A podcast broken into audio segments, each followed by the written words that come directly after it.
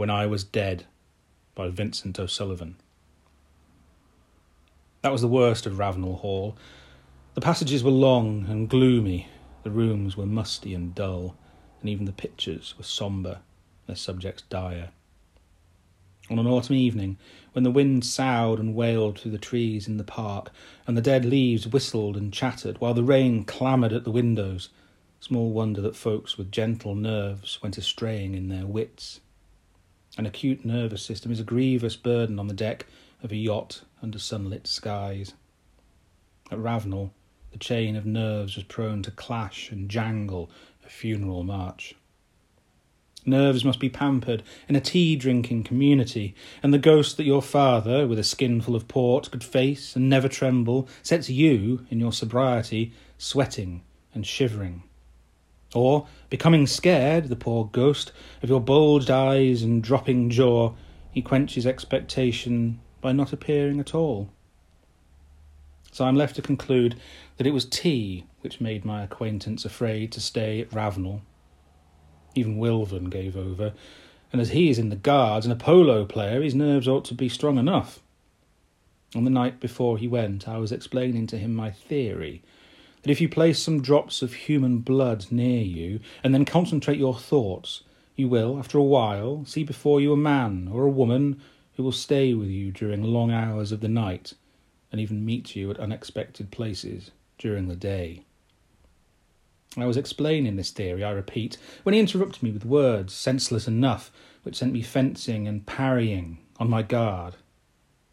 I say, Alistair, dear chap, he began, you ought to get out of this place and go up to town, knock about a bit. You really ought, you know. Yes, I replied, and get poisoned at the hands of bad food and at the clubs by bad talk. No. Let me say that your care for my health enervates me. Well, you can do as you like, says he, rapping his feet on the floor. I'm hanged if I stay here after tomorrow. I'll be staring mad if I do. He was my last visitor. Some weeks after his departure, I was sitting in the library with my drops of blood by me. I'd got my theory nearly perfect by this time, but there was one difficulty. The figure which I had ever before me was the figure of an old woman with her hair divided in the middle and it fell down to her shoulders, white on one side and black on the other. She was a very complete old woman, but, alas, she was eyeless, and when I tried to construct the eyes, she would shrivel and rot in my sight. But tonight I was thinking, thinking, as I had never thought before, and the eyes were just creeping into the head when I heard a terrible crash, as if some heavy substance had fallen to the floor. Of a sudden, the door was flung open and two maidservants entered. They glanced at the rug under my chair, and at that they turned a sick white, cried on God, and huddled out. How dare you enter the library in this manner? I demanded sternly. But no answer came back from them. I started in pursuit. I found all the servants in the house gathered in a knot at the end of the passage. Miss Pebble, I said smartly to the housekeeper, I want these two women discharged tomorrow. It's an outrage. You ought to be more careful but she was not attending to me. Her face was distorted with terror. Ah, dear, ah, dear, she went. We had better all go to the library together.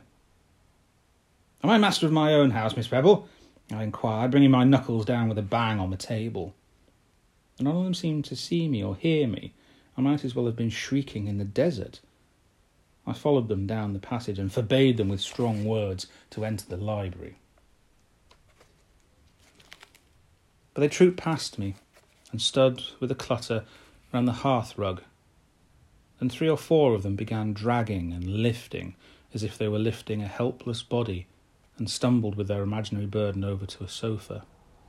Old Soames, the butler, stood near.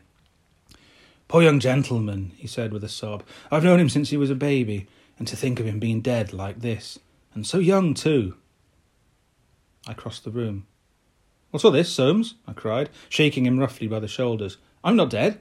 I'm here. Here. As he did not stir, I got a little scared. Soames, old friend, I called. Don't you know me? Don't you know the little boy you used to play with? Say I'm not dead, Soames. Please, Soames. He stooped down and kissed the sofa. I think one of the men ought to ride over to the village for the doctor, Mr. Soames, says Miss Pebble, and he shuffled out to give the order. Now, this doctor was an ignorant dog, whom I had been forced to exclude from the house because he went about proclaiming his belief in a saving God, at the same time that he proclaimed himself a man of science. He, I was resolved, should never cross my threshold, and I followed Miss Pebble through the house, screaming out in prohibition.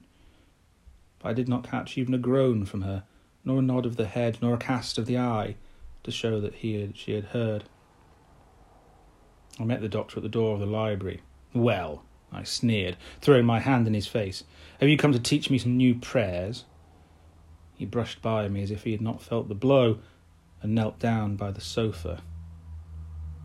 Rupture of a breast vessel on the brain, I think, he says to Soames and Miss Pebble after a short moment. He's been dead for some hours, poor fellow. You'd better telegraph for his sister, and I will send you up the undertaker to arrange the body. You liar! I yelled. You whining liar! Have you the insolence to tell my servants that I am dead when you see me here, face to face? He was far in the passage with Soames and Miss Pebble at his heels ere I had ended, and not one of the three turned round. All that night I sat in the library. Strangely enough, I had no wish to sleep, nor during the time that followed had I any craving to eat. In the morning the men came and although I ordered them out, they proceeded to minister about something I couldn't see. So all day I stayed in the library or wandered about the house, and at night the men came again, bringing with them a coffin. Then, in my humour, thinking it shame that so fine a coffin should be empty, I lay the night in it and slept a soft, dreamless sleep, the softest sleep I have ever slept. And when the men came the next day, I rested still, and the undertaker shaved me, a strange valet. On the evening after that, I was coming downstairs when I noticed some luggage in the hall, and so learned that my sister had arrived. I had not seen this woman since her marriage, and I loathed her more than I loathed any creature in this ill organised world. She was very beautiful, I think, tall and dark and straight as a ramrod, and she had an unruly passion for scandal and dress. I suppose the reason I disliked her so intensely was that she had a habit of making one aware of her presence when she was several yards off, at half past nine o'clock, my sister came down to the library in a very charming wrap, and I soon found that she was as insensible to my presence as the others. I trembled with rage to see her kneel down by the coffin, my coffin, but when she bent over to kiss the pillow, I threw away control.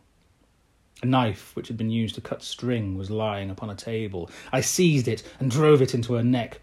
She fled from the room, screaming. Come, come, she cried, her voice quivering with anguish. The corpse is bleeding from the nose. I cursed her. On the morning of the third day, there was a heavy fall of snow.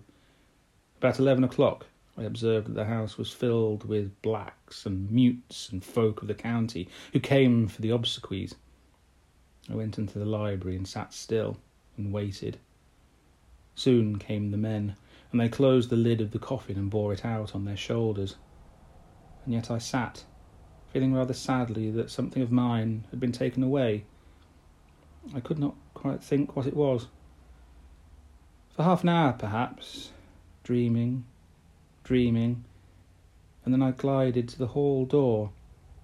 There was no trace left of the funeral, but after a while I sighted a black thread winding slowly across the white plain.